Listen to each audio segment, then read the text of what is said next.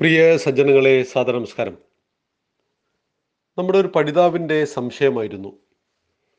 ഷോഡശ സംസ്കാരത്തെക്കുറിച്ചു പറഞ്ഞ സമയത്ത് അതിന്റെ ഒന്നാം കാര്യമായ ഗർഭാധാനം. ആ ഗർഭാധാനത്തിൽ നമ്മുടെ മക്കൾ അറിഞ്ഞുകൊണ്ടുണ്ടാക്കപ്പെടേണ്ടവരാണ്. അല്ലാതെ കാമപൂർത്തീകരണത്തിനു വേണ്ടി സ്ത്രീ പുരുഷ സംഗമം നടക്കുകയും അറിയാതെ ഗർഭിണിയാകുവാനും പാടില്ല എന്നൊരു കാര്യം പറഞ്ഞിരുന്നു. അങ്ങനെ അറിയാതെ ഗർഭിണിയായി ആഗ്രഹിക്കാതെ ഗർഭിണിയായി ആ കുട്ടിയെ വേണ്ട എന്ന തോന്നൽ മാതാപിതാക്കളുടെ മനസ്സിലുണ്ടായി പ്രത്യേകിച്ച് അമ്മയുടെ മനസ്സിലുണ്ടായി മറ്റു പലരുടെയും നിർബന്ധമുണ്ടായി അങ്ങനെ കുട്ടി പ്രസവിക്കപ്പെട്ടു എങ്കിൽ അതിനെ ബൈ പ്രൊഡക്റ്റ് എന്ന് പറയും എന്നൊക്കെ നാം സൂചിപ്പിച്ചിരുന്നു. എന്നാൽ ഇത്തരത്തിലുള്ള ധാരാളം കുട്ടികൾ നമ്മുടെ സമാജത്തിലുണ്ട്. അച്ഛനും അമ്മയും കാമപൂർത്തീകരണത്തിനു വേണ്ടി ശരീരം പങ്കുവെക്കുകയും യാദൃച്ഛികമായിട്ട് ആഗ്രഹിക്കാതെ ഗർഭിണിയാക്കപ്പെടുകയും ചെയ്യുന്നത് ഒരു തെറ്റാണോ എന്ന് ചോദിച്ചാൽ തെറ്റല്ല അശ്രദ്ധയാണ്. എങ്കിൽ ഈ തെറ്റിന്റെ ഒരു ഉൽപ്പന്നം എന്ന രീതിയിൽ നമ്മുടെ കുഞ്ഞ് വയറ്റിലുണ്ട്. ആ വയറ്റിൽ കിടക്കുന്ന കുഞ്ഞിനോട് അമ്മയുടെ ഭാവം പുറത്തു വരുന്നതിന് മുമ്പുള്ള ഭാവവും പുറത്തേക്ക് വന്നതിന് ശേഷമുള്ള ഭാവവും രണ്ടാണ്. അത് ഏത് ലോകത്തിൽ ഏത് വിഷയത്തോടും ഒരു സാമാന്യ മനുഷ്യന്റെ ഭാവം അങ്ങനെ തന്നെയാണ്. പ്രശ്നങ്ങളെ മുന്നിൽ കാണുമ്പോഴും പ്രശ്നങ്ങളെക്കുറിച്ച് ചിന്തിക്കുമ്പോഴും നമ്മുടെ ഭാവം വ്യത്യസ്തമാണ്. ഇതുപോലെ അകത്ത് കിടക്കുമ്പോൾ പുറത്തേക്ക് വരുമ്പോഴും ഈ രണ്ട് ഭാവമാണുള്ളത് അകത്ത് കിടക്കുന്ന തന്റെ കുഞ്ഞിനെ വേണ്ട എന്ന് അച്ഛനും അമ്മയും കരുതി എന്നാൽ മറ്റു പല നിർബന്ധത്തിനും വഴങ്ങി ആ കുഞ്ഞു പ്രസവിച്ചു കഴിഞ്ഞാൽ കുഞ്ഞിന് എന്ത് ന്യൂനതകളുണ്ടാവും? അതെങ്ങനെ പരിഹരിക്കാം? ഇതാണ് നമ്മുടെ പഠിതാവിന്റെ സംശയം. ആഗ്രഹിച്ച് ഉണ്ടാക്കപ്പെടുന്ന കുട്ടിയും ആഗ്രഹിക്കാതെ ഉണ്ടാക്കപ്പെടുന്ന കുട്ടിയും തമ്മിൽ വ്യത്യസ്തം വ്യത്യാസം വരുന്നത് തീർച്ചയായിട്ടും അമ്മയുടെ മാനസിക ഭാവം പിതാവിന്റെ മാനസിക ഭാവവും ചേരുമ്പോഴാണ് ഒരു കുട്ടിയുടെ സംസ്കാരം രൂപപ്പെടുന്നത്. അവിടെ അസ്വീകാര്യനാണ് എന്ന് അമ്മയുടെ മനസ്സിൽ തോന്നിയപ്പോൾ ഉണ്ടാകുന്ന ചിന്ത തീർച്ചയായിട്ടും കുട്ടിയെ സ്വാധീനിക്കും. ഈ സ്വാധീനത്തിൽ നിന്ന് കുട്ടി എങ്ങനെയാണ് പരിവർത്തനം ചെയ്യപ്പെടുക എന്നുള്ളത് സൂക്ഷ്മ നിരീക്ഷണത്തിലൂടെ മാത്രമേ നമുക്ക് മനസ്സിലാക്കാൻ കഴിയുള്ളൂ. ആഗ്രഹിച്ചും ആഗ്രഹിക്കാതെയും ഉണ്ടാക്കപ്പെട്ട രണ്ട് കുട്ടികളിൽ ഏത് കുട്ടിയാണ് മെച്ചപ്പെട്ടത് എന്ന് തിരിച്ചറിയുവാൻ പ്രത്യേകിച്ച് വഴികളൊന്നുമില്ല. എന്നാൽ സൂക്ഷ്മ നിരീക്ഷണം നടത്തുമ്പോൾ ആ കുട്ടിക്ക് അനുഭവ അനുഭവപ്പെടുന്ന ചില ന്യൂനതകൾ ഉണ്ടാവാം അതിലൊന്ന് കുട്ടിക്ക് അമ്മയോട് അറ്റാച്ച്മെന്റ് കുറയുന്നതായിട്ട് അമ്മയ്ക്ക് അനുഭവപ്പെടും. ഇത് എല്ലാവർക്കും ബാധകമാണ്. ഇതിന്റെ ശാസ്ത്രീയ കാരണങ്ങളൊന്നും ചോദിച്ചാൽ പറയാനില്ല. കാരണം ഇത് ആധുനിക ശാസ്ത്രവുമായി ബന്ധപ്പെട്ടതല്ല മറിച്ച് ആധ്യാത്മികതയുമായി ബന്ധപ്പെട്ടതാണ്. അമ്മയോടുള്ള അറ്റാച്ച്മെന്റ് അമ്മയോടുള്ള അടുപ്പം കുട്ടിക്ക് കുറയും. അതിന്റെ കാരണം അമ്മയുടെ മനസ്സിൽ അസ്വീകാര്യത ആ സമയത്ത് വന്നു പോയതാണ് എന്നത് നിശ്ചയമായിട്ടും സത്യമാണ്. കുട്ടി വളർന്നു വരുന്തോറും ആ കുട്ടിയുടെ ഷാഢ്യങ്ങൾ അല്ലെങ്കിൽ വാശികൾ മറ്റു കുട്ടിയിൽ നിന്നും വ്യത്യസ്തമായിരിക്കും. വികാര വികാര വിചാരങ്ങൾ വികാരങ്ങൾക്കാണ് കൂടുതൽ പ്രാധാന്യം ഉണ്ടാവുക. വിചാരങ്ങൾക്ക് രണ്ടാമതേ വരുന്നുള്ളൂ. പെട്ടെന്ന് ദേഷ്യപ്പെടുക. അതുപോലെ പെട്ടെന്ന് അവർ തണുക്കുകയും ചെയ്യും.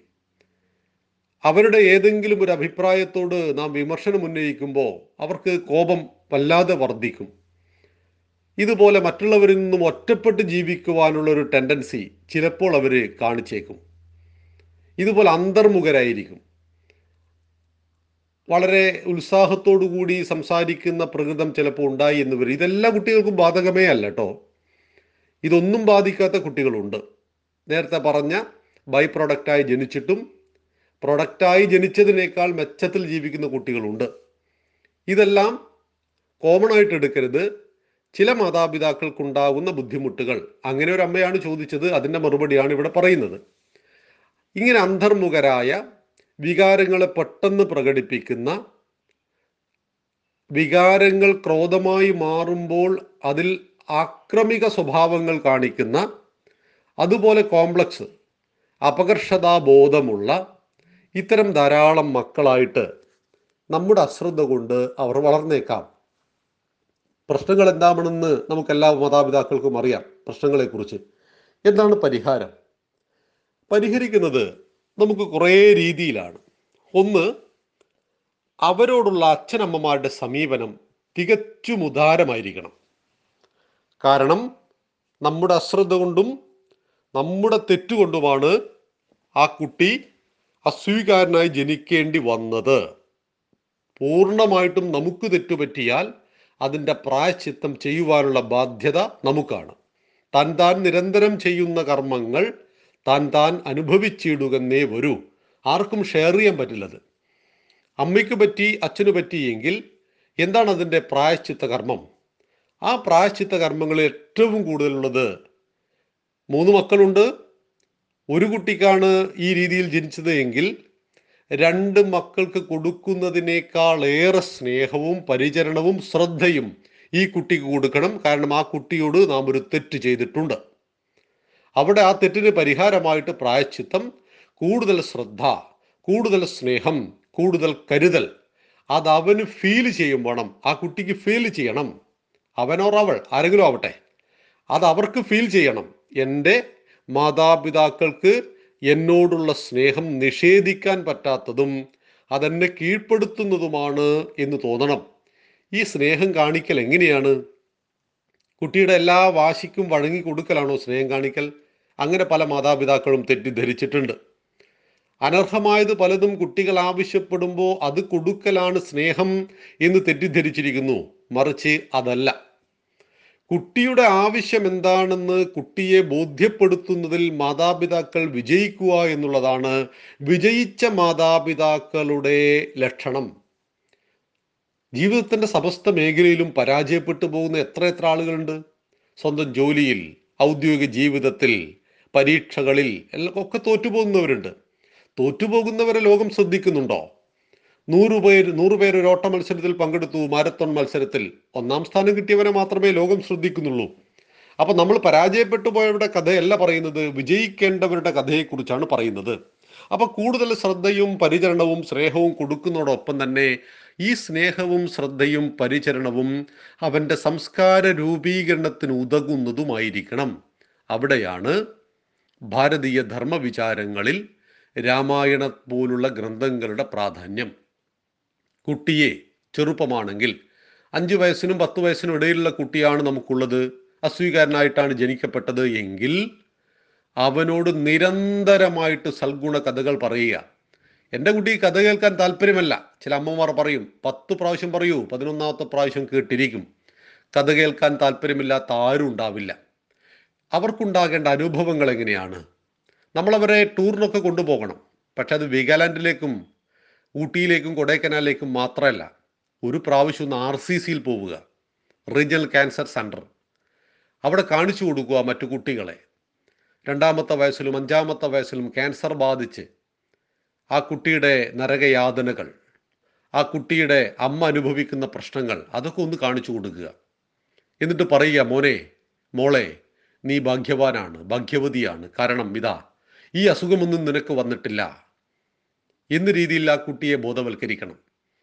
ഭിക്ഷാടനം നടത്തുന്ന അനേകം കുഞ്ഞുങ്ങളുണ്ട്. അവരെ കാണിച്ചു കൊടുക്കുക. എന്നിട്ട് പറയുക എല്ലാ സുഖ സൗഭാഗ്യങ്ങൾക്കും നടുവിൽ ജനിക്കുവാൻ എന്റെ കുഞ്ഞിന് ദൈവം അനുഗ്രഹിച്ചിരിക്കുന്നു. ഇതാ ഈ കുട്ടിയെ നോക്കൂ. തെരുവോരങ്ങളിൽ ജീവിക്കുകയാണ്. മറ്റുള്ളവരുടെ ആശ്രയത്തിനു വേണ്ടി കൈകൾ നീട്ടുകയാണ്. തനിക്കെന്തുണ്ട് എന്ന് കുഞ്ഞിനെ ബോധ്യപ്പെടുത്തുവാൻ പത്ത് വയസ്സിനുള്ളിൽ മാതാപിതാക്കൾ തീർച്ചയായിട്ടും വിജയിച്ചിരിക്കണം.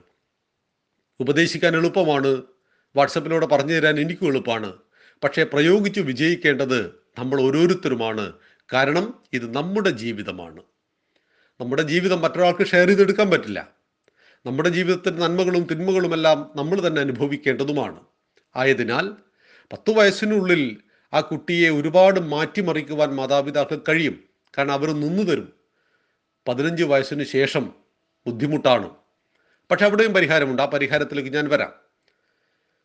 അപ്പൊ പത്തു വയസ്സിന് ചുവട്ടിലുള്ള കുട്ടിയാണ് അസ്വീകാരനായി ജനിച്ചുവെങ്കിൽ കരുതലും ശ്രദ്ധയും സ്നേഹവും കൊടുക്കുന്നതോടൊപ്പം തന്നെ അനുഭവങ്ങളിലൂടെ അവനെ കൊണ്ടുപോകണം. അനുഭവങ്ങൾ പ്രത്യേക തരത്തിലുള്ള പാഠങ്ങൾ പഠിപ്പിക്കും. ഇപ്പൊ രണ്ട് വയസ്സുള്ള ഒരു കുട്ടിയോട് തീ തുടരുത് തുടരുത് എന്ന് നമ്മൾ നൂറ് പ്രാവശ്യം പറഞ്ഞിട്ടും കാര്യമില്ല. അവൻ തൊടും. പക്ഷെ ഒരൊറ്റ പ്രാവശ്യമേ തൊടുള്ളൂ. പിന്നെ തൊടില്ല. കാരണം അത് അനുഭവമായി. പഞ്ചസാര കഴിച്ചിട്ടില്ലാത്ത ഒരാളോട് പഞ്ചസാരയുടെ മധുരം എങ്ങനെയെന്ന് വാക്കുകൾ കൊണ്ട് വിശദീകരിച്ചു കൊടുക്കുവാൻ നമുക്ക് ആർക്കും സാധ്യമല്ല. എന്നാൽ ഒരു നുള്ളു പഞ്ചസാര എടുത്തിട്ട് അദ്ദേഹത്തിന്റെ വായിലേക്ക് ഇട്ട് കൊടുത്താൽ മതിയാവും. കാരണം പഞ്ചസാര നമ്മുടെ അനുഭവമാണ്. അദ്ദേഹത്തിന് ആ അനുഭവമില്ല. അനുഭവമായി കഴിഞ്ഞാൽ വാക്കുകളുടെ ആവശ്യമില്ല. ഇതുപോലെ ജീവിതം അനുഭവമാണ് എന്ന കുട്ടിയെ ബോധ്യപ്പെടുത്തുന്നതിൽ മാതാപിതാക്കൾ വിജയിക്കണം. അതിന് സമയം കണ്ടെത്തണം. തിരക്കാണ് തിരക്കാണ്. ഒന്നിനും ശ്രദ്ധിക്കുവാനുള്ള തിരക്കാണ്. പണത്തിന് പിന്നാലെയുള്ള ഓട്ടമാണ്. അപ്പോൾ നമുക്ക് പലതും മിസ്സാവും. പലതും നമുക്ക് നഷ്ടപ്പെട്ടു പോവും. ഇതിനിടയിൽ ജീവിതം പ്ലാൻ ചെയ്തുകൊണ്ട് കൃത്യമായ ഒരു ഡയറി വെച്ചുകൊണ്ട് തന്നെ നമ്മുടെ കുടുംബത്തിന് വേണ്ടി ഇത്ര സമയം ടൈം ടേബിൾ ഒരുക്കണം. എന്റെ കുടുംബത്തിന് വേണ്ടി ഇത്ര സമയം. ആ സമയം ഞാൻ എന്റെ മൊബൈൽ ഒന്ന് മാറ്റി വെക്കും എന്നൊരു പ്രാർത്ഥന ഉണ്ടാവണം. ഈ സാധനം ഞാനൊന്ന് മാറ്റി വെക്കും. എന്നിട്ട് ഇത്ര സമയം ഞാൻ എന്റെ കുടുംബത്തോടൊപ്പം ചിലവഴിക്കും. അവിടെ സ്നേഹത്തോടുകൂടി മധുരതരമായ വാക്കുകളോടുകൂടി പുറത്ത് യാത്രകളൊക്കെ മക്കൾക്ക് വളരെ ഇഷ്ടമാണ് ആ യാത്രകളൊക്കെ സിസ്റ്റമാറ്റിക്കായിട്ട് ചെയ്യുമ്പോൾ നമ്മുടെ ഈ കുട്ടിയെ അസ്വീകാരനായ കുട്ടിയെ നമ്മുടെ കുഞ്ഞിനെ കരുതലോടുകൂടി ശ്രദ്ധിക്കുക. ഇഷ്ടഭക്ഷണം അത് വിഷമാകരുത് എന്ന് മാത്രം. ഇഷ്ടഭക്ഷണം ഇഷ്ടവസ്ത്രങ്ങൾ മനസ്സിനെ സന്തോഷിപ്പിക്കണം. പഠനത്തിൽ പിറകിലേക്കാണെങ്കിൽ ഒരു കാരണവശാലും അവരെ നിങ്ങൾ ഇൻസൾട്ട് ചെയ്യരുത് അപമാനിക്കരുത് മറ്റൊരാളുമായിട്ട് കമ്പയർ ചെയ്യരുത്. നിങ്ങളുടെ കുട്ടിക്ക് വല്ലാത്ത പല കഴിവുകളുണ്ടാവും പക്ഷെ നിങ്ങൾ ആഗ്രഹിക്കുന്നത് അവരെ ഡോക്ടറാക്കാനായിരിക്കാം. അതിന്റെ കഴിവ് ചിലപ്പോൾ ആ കുട്ടിക്ക് ഇല്ലാതെ പോയി എന്ന് വരാം. അതിന് മറ്റൊരാളെ ചൂണ്ടിക്കാണിച്ച് ഉദാഹരണങ്ങൾ പറഞ്ഞ് ഇൻസൾട്ട് ചെയ്ത് ഇൻസൾട്ട് ചെയ്ത് ആ കുട്ടിയെ നശിപ്പിക്കരുത്. ദയവായിട്ട് താരതമ്യം ആരും ആഗ്രഹിക്കുന്നില്ല. ഒരു നിമിഷം നമ്മൾ ആലോചിച്ച് നോക്കൂ. നമ്മൾ വിമർശനത്തെ ഇഷ്ടപ്പെടുന്നുണ്ടോ? നമ്മളെ ഒരാൾ വിമർശിക്കുന്നത് നമുക്കിഷ്ടമാണോ നമ്മളെ ഒരാൾ കുറ്റപ്പെടുത്തുന്നത് നമുക്കിഷ്ടമാണോ നമുക്കിഷ്ടമല്ലാത്തത് മറ്റൊരാളോടും ചെയ്യരുത് എന്ന് ഭാരതീയ ധർമ്മശാസ്ത്രം നമ്മെ പഠിപ്പിക്കുന്നുണ്ട്. നമ്മളോട് ഒരാളും ചെയ്യുവാൻ പാടില്ല എന്ന് നമ്മൾ ആഗ്രഹിക്കുന്നത് മറ്റൊരാളോട് ചെയ്യുവാൻ പാടില്ല എന്ന് ശാസ്ത്രം പറയും. ഒരാളും എന്നോട് കളവ് പറയരുത് എന്ന് ഞാൻ ആഗ്രഹിക്കുന്നുവെങ്കിൽ ഞാൻ മറ്റൊരാളോട് കളവ് പറയരുത്. കാരണം ആരും ആഗ്രഹിക്കുന്നില്ല അത് ഇത് തന്നെയാണ് ഭാരതീയ ധർമ്മശാസ്ത്രം നമ്മെ പഠിപ്പിക്കുന്നത്. പറഞ്ഞു വരുന്നത് പത്തു വയസ്സിന് ചുവട്ടിൽ ഇങ്ങനെ മാറ്റം വരുത്തുമ്പോൾ ടീനേജ് പ്രായം തേർട്ടീൻ മുതൽ നയന്റീൻ വരെ അപകടം പിടിച്ചൊരു പ്രായമാണിത് ഈ അപകടം നമ്മുടെ അസ്വീകാരനായ കുട്ടിയെക്കുറിച്ചല്ല ഞാൻ പറയുന്നത്. ടീനേജിലുള്ള കുട്ടികൾക്ക് വേണ്ടി നമ്മുടെ പാഠശാല പ്രത്യേക ക്യാമ്പുകളൊക്കെ നടത്തുന്നുണ്ട്. കാരണം ശരീരത്തിൽ പലതരത്തിലുള്ള ഹോർമോണുകളുടെ പ്രവർത്തനം നടക്കുന്നത് പ്രത്യേകിച്ച് പെൺകുട്ടികളിലൊക്കെ ഈ ഒരു കാലയളവിലാണ്. ഈ കാലയളവിൽ അവരൊരു സ്വപ്ന ലോകത്ത് അങ്ങനെ മതിച്ച് നടക്കും. അവിടെ ജീവിതവും യാഥാർത്ഥ്യവുമായിട്ട് ബന്ധമൊന്നും ഉണ്ടാവില്ല. ആ സ്വപ്നലോകത്തിലൂടെ അങ്ങനെ സഞ്ചരിക്കുമ്പോഴാണ് പല അപകടത്തിലും നമ്മുടെ മക്കൾ ചെന്ന് ചാടുന്നത്. ഇപ്പം മദ്യപിക്കുന്ന പുകവലിക്കുന്ന കഞ്ചാവ് ഉപയോഗിക്കുന്ന ബ്രൗൺ ഷുഗർ ഉപയോഗിക്കുന്ന കുട്ടികൾ ടീനേജ് ഏജിലാണ് പതിമൂന്നിനും പത്തൊമ്പതിനും ഇടയിലാണ്. അതുപോലെ ലവ് ജിഹാദിൽ പെടുന്ന അനാവശ്യമായ പ്രണയങ്ങളിൽ പെട്ടുപോകുന്ന ശരീരം ചൂഷണത്തിന് വിധേയമാക്കപ്പെടുന്ന ചാരിത്രശുദ്ധിയെ നഷ്ടപ്പെട്ടു പോകുന്ന കുട്ടികളെല്ലാം ഈ കാലയളവിലാണ് ബഹുഭൂരിപക്ഷവും എല്ലാവരും ഒന്നും പറയുന്നില്ല ബഹുഭൂരിപക്ഷവും. അത് അവരുടെ മാത്രം തെറ്റല്ല. അതിന്റെ ഒരു കാരണം ശരീരത്തിൽ നടക്കുന്ന ശാരീരിക പ്രവർത്തനങ്ങൾ കൂടിയാണ്. ഈ സമയത്ത് പെൺകുട്ടികളാണ് എങ്കിൽ മാതാപിതാക്കളുടെ പ്രത്യേക കരുതൽ നിർബന്ധമാണ്. രാവിലെ സ്കൂളിൽ പോയാൽ വൈകുന്നേരം വരേണ്ട സമയത്ത് വീട്ടിലെത്തണമെന്ന കാര്യത്തിൽ കർശനമായിരിക്കണം. അമ്മയും അച്ഛന്റെയും കൂടെ അല്ലെങ്കിൽ അമ്മയുടെ കൂടെയെങ്കിലും ആയിരിക്കണം മകൾ കിടക്കേണ്ടത്. സ്വന്തമായ മുറിയിൽ കിടത്തുന്നത് പലപ്പോഴും അപകടം ചെയ്യുന്നതായിട്ട് കാണുന്നുണ്ട്. സോഷ്യൽ മീഡിയയുടെ കമ്പ്യൂട്ടറിന്റെ ഉപയോഗമെല്ലാം നമ്മുടേത് കൂടിയായ ഒരു നിയന്ത്രണത്തിലാകുന്നത് നന്ന് എത്രത്തോളം പ്രായോഗികമാണ് എന്നറിയില്ല. കാരണം പിന്നീട് നമ്മൾ കരയേണ്ടി വരില്ല അധികം കരയേണ്ടി വരില്ല. ചില കാര്യങ്ങൾ ശക്തമായി നിയന്ത്രിക്കുമ്പോൾ തന്നെ അത് അനാവശ്യമായ നിയന്ത്രണമാണെന്ന് ആ കുട്ടിക്കും തോന്നരുത്. അവിടെയാണ് സാംസ്കാരികമായ ബന്ധനം ഉണ്ടാകേണ്ടത്. മാതാപിതാക്കളും കുട്ടിയുമായിട്ട് സാംസ്കാരികമായ ബന്ധനം ഉണ്ടാവണം. മറിച്ച് അധികാരത്തിന്റെ അനുശാസനത്തിന്റെ അല്ലെങ്കിൽ അനാവശ്യമായ പ്ര- പദപ്രയോഗങ്ങളിലൂടെ കുട്ടിയെ വരുതിയിൽ വരുത്തി തീർക്കാം എന്നാണ് പല മാതാപിതാക്കളും തെറ്റിദ്ധരിച്ചിരിക്കുന്നത്. പറ്റില്ല കുട്ടിയെ. അപ്പം ഞാൻ പറഞ്ഞു വരുന്നത് മൊത്തത്തിൽ നമ്മുടെ മക്കളെ ശ്രദ്ധിക്കണം. ഈ കൂട്ടത്തിൽ അസ്വീകാരനായ കുട്ടിയോട് നമ്മുടെ പെരുമാറ്റം എങ്ങനെ? അവന് പതിനഞ്ച് വയസ്സ് പിന്നിടുമ്പോഴേക്ക് അവന്റെ ചിന്താമണ്ഡലത്തിൽ സമൂലമായ പരിവർത്തനം രൂപപ്പെടും. അതൊരു പതിനെട്ട് വയസ്സിലേക്ക് അടുക്കുമ്പോഴേക്കും നല്ല പരിവർത്തനം ഉണ്ടാവും. ഈ പരിവർത്തനത്തിന് അവനെ തുല്യനായി പരിഗണിക്കുക എന്നുള്ളതാണ്. അച്ഛനോളം വളർന്നാൽ സുഹൃത്തിനെ പോലെ കരുതണം എന്നൊക്കെ പറയാറുണ്ടല്ലോ നമ്മൾ എന്ന് കരുതി അച്ഛനും മകനും തോൾക്കായിട്ട് നടക്കണം എന്നല്ല പറഞ്ഞതിന്റെ അർത്ഥം. മറിച്ച് ഒരു സുഹൃത്തിനോട് പറയുമ്പോൾ നാം എടുക്കുന്ന കരുതലും സ്നേഹവും ശ്രദ്ധയുമെല്ലാം തന്നെ മകനോടും മകളോടും കാണിക്കുക. പറയേണ്ട കാര്യങ്ങൾ പറയേണ്ട സമയത്ത് പറയേണ്ട വാക്കുകൾ ഉപയോഗിച്ച് പറയുക. അതാണ്. മിക്കവാറും ഒരു വെറുപ്പ് പിടിച്ചാൽ മാതാപിതാക്കൾ പറയാൻ പാടില്ലാത്ത വാക്കുകൾ ഉപയോഗിച്ചിട്ടാണ് ഈ ആശയത്തെ പ്രതിഫലിപ്പിക്കുന്നത്. അവിടെ ഇത് ഇവന്റെ മനസ്സിൽ കോംപ്ലക്സ് ആയിട്ടും അതുപോലെ തന്നെ ഈഗോ ആയിട്ടും അതുപോലെ തന്നെ വെറുപ്പായിട്ടും രൂപപ്പെടും. നമ്മുടെ കുട്ടി ഒരു തെറ്റ് ചെയ്തു. അസ്വീകാരനായ കുട്ടി ഒരു തെറ്റ് ചെയ്തു. എങ്കിൽ ആ തെറ്റ് ചെയ്യുന്ന സമയത്ത് നമ്മുടെ മനസ്സിലുണ്ടാകേണ്ട ധാരണ ഒന്ന് ഇവന്റെ ജന്മത്തിൽ എന്റെ ചിന്തകൾക്കും തെറ്റുപറ്റിയിരുന്നു. രണ്ട് ആ തെറ്റുകളൊന്നും ഇവന്റേതല്ല ഇവളുടേതല്ല അതെന്റേതാണ് അല്ലെങ്കിൽ ഞങ്ങളുടേതാണ്. ഈ യാഥാർത്ഥ്യത്തെ മനസ്സിൽ ഉൾക്കൊണ്ടുകൊണ്ട് അവരെ പയ്യെ പയ്യെ അവരുടെ സ്നേഹവും വിശ്വാസവും പിടിച്ചു പറ്റുവാൻ എന്തൊക്കെ വേണമോ അതൊക്കെ ഓരോ കുടുംബങ്ങളിലും വ്യത്യസ്തമാണ്. നമ്മുടെ നിലവാരത്തിനും നമ്മുടെ സാമ്പത്തിക ശേഷിക്കും നമ്മുടെ കുടുംബ ബന്ധങ്ങൾക്കും ഒക്കെ അനുസരിച്ചുള്ള പ്രവർത്തനങ്ങളെ നമുക്ക് നടത്താൻ പറ്റും. പിന്നീട് ചെയ്യാൻ പറ്റുന്നത് മാതാപിതാക്കൾക്ക് അവരുടെ കുടുംബത്തിന്റെ അച്ഛന്റെ അമ്മയുടെ മുത്തച്ഛന്റെ മുത്തശ്ശിയുടെ ഒക്കെ സഹായം തേടാം. മുമ്പ് കൂട്ടുകുടുംബത്തിൽ ഈ പ്രശ്നങ്ങളൊന്നും ഉണ്ടായിരുന്നില്ല. നമ്മൾ അണുകുടുംബമായപ്പോഴാണ് ഈ പ്രശ്നങ്ങൾ. കൂട്ടുകുടുംബത്തിൽ ഒന്നല്ലെങ്കിൽ മറ്റൊരാൾ നമ്മളെ ശ്രദ്ധിക്കാനുണ്ടായിരുന്നു. അപ്പോൾ നമ്മളെല്ലാം തികച്ചും അണുകുടുംബങ്ങളായ സ്ഥിതിക്ക് ആ കുടുംബത്തിന്റെ വലിപ്പത്തെ ഒന്ന് വർദ്ധിപ്പിക്കുക. എന്ന് കരുതി മറ്റൊരു വീട്ടിൽ പോയി താമസിക്കണമെന്നല്ല മറിച്ച് നമ്മുടെ ബന്ധുക്കൾ ജ്യേഷ്ഠാനുജന്മാർ കസിൻ ബ്രദേഴ്സ് സിസ്റ്റേഴ്സ് എല്ലാവരുമായിട്ടും ഒരു സമ്പർക്ക വലയം തീർക്കണം. ഈ സമ്പർക്ക വലയത്തിന്റെ കൂടിച്ചേരലുകൾക്ക് അളവ് കുറച്ച് കുറച്ച് കൊണ്ടുവരണം. എന്ന് വെച്ചാൽ കൊല്ലത്തിൽ ഒരിക്കൽ കാണുന്നത് മാസത്തിലൊരിക്കൽ കാണുവാൻ പരിശ്രമിക്കുക. അല്ലെങ്കിൽ ആഴ്ചയിൽ ഒരു ദിവസം കാണാൻ പരിശ്രമിക്കുക. ബന്ധുക്കളുടെ വീട്ടിൽ പോവുക. ഈ കുട്ടിക്ക് ഏറ്റവും ഇഷ്ടപ്പെട്ട ആളുകളുമായിട്ട് സംസാരിക്കുവാൻ പരിശ്രമിക്കുക. അവനെ പ്രൊമോട്ട് ചെയ്യുന്ന അവനോട് പോസിറ്റീവായി സംസാരിക്കുന്ന അവനെ വിമർശിക്കാത്ത അവനെ നിന്ദിക്കാത്ത അവനെ കുറ്റപ്പെടുത്താത്ത ആളുകളുമായിട്ടുള്ള സമ്പർക്കത്തെ കൂടുതൽ നമ്മൾ പ്രോത്സാഹിപ്പിക്കുക. അതുപോലെ നല്ല കൂട്ടുകാരെ കണ്ടെത്തണം. നല്ല കൂട്ടുകാർ വളരെ പ്രധാനപ്പെട്ട ഒരു ഘടക. കാരണം കൂട്ടുകാരോട് ഷെയർ ചെയ്യുന്നൊന്നും മാതാപിതാക്കളോട് ഇവർ ഷെയർ ചെയ്യില്ല. കൂട്ടുകാർക്ക് നമ്മൾ പ്രത്യേകം അവരെ കണ്ട് സംസാരിക്കണം. അവരോട് പറഞ്ഞു കൊടുക്കണം ഈ കാര്യങ്ങളെല്ലാം. പക്ഷേ അത് ഈ കൂട്ടുകാർ ചെന്നിട്ട് ഇവനോട് പറയുന്നവരും അയക്കരുത് നമ്മൾ പറയാറുണ്ട് എല്ലാ സത്യങ്ങളും എല്ലാവരോടും പറയരുത്. പക്ഷെ കളവ് പറയരുത് സത്യം പറയാതിരിക്കാം. ചില സത്യങ്ങൾ പറഞ്ഞാൽ അത് മറ്റുള്ളവരെ അറിയരുത് എന്ന വ്യക്തിത്വമുള്ളവരായിരിക്കണം നമ്മളെല്ലാവരും അത്തരത്തിലുള്ള കൂട്ടുകാരെ കണ്ടെത്തുവാൻ കഴിയണം. ഇപ്പം എന്റെ മകനൊരു പ്രശ്നമുണ്ട്. എന്റെ മകന് നല്ല രണ്ട് കൂട്ടുകാരുണ്ട്. ഈ പ്രശ്നം അവന്റെ പ്രശ്നങ്ങൾ കൂട്ടുകാരോട് പറഞ്ഞാൽ പിറ്റേ ദിവസം തന്നെ ഈ കൂട്ടുകാരി ഇവനോട് പറയുകയാണെങ്കിൽ എന്നോട് എന്റെ കുട്ടിക്കുള്ള വെറുപ്പ് വർദ്ധിക്കുകയേ ചെയ്യുള്ളൂ. അതേസമയം എന്റെ കുഞ്ഞിന്റെ നന്മയ്ക്ക് വേണ്ടിയിട്ടാണ് അവന്റെ അച്ഛൻ എന്നോട് ഇത് പറഞ്ഞത് എന്ന് ചിന്തിക്കുന്ന ഒരു കൂട്ടുകാരുണ്ട് എങ്കിൽ ഒരുപാട് നന്മയുള്ള ധാരാളം കൂട്ടുകാരുണ്ട്. നമ്മൾ കൂട്ടുകാരുടെ ദോഷങ്ങൾ മാത്രം തേടിയാൽ പോരാ. അവിടെ നന്മകൾ എന്തുണ്ട് എന്ന് കൂടി നോക്കി കണ്ടെത്തിയാൽ ധാരാളം നന്മകളുള്ള കൂട്ടുകാരെ കാണാൻ കഴിയും. അപ്പം ഇങ്ങനെയുള്ള കൂട്ടുകാരുമായിട്ടുള്ള സംസർഗം. അപ്പം നമ്മൾ ശ്രദ്ധിക്കണം. അമ്മയുമായുള്ള സംസർഗം അച്ഛനോട് കുടുംബത്തിലെ മറ്റംഗങ്ങളോട് സഹോദരങ്ങളോട്. ഇപ്പം മൂന്ന് മക്കളുണ്ട്.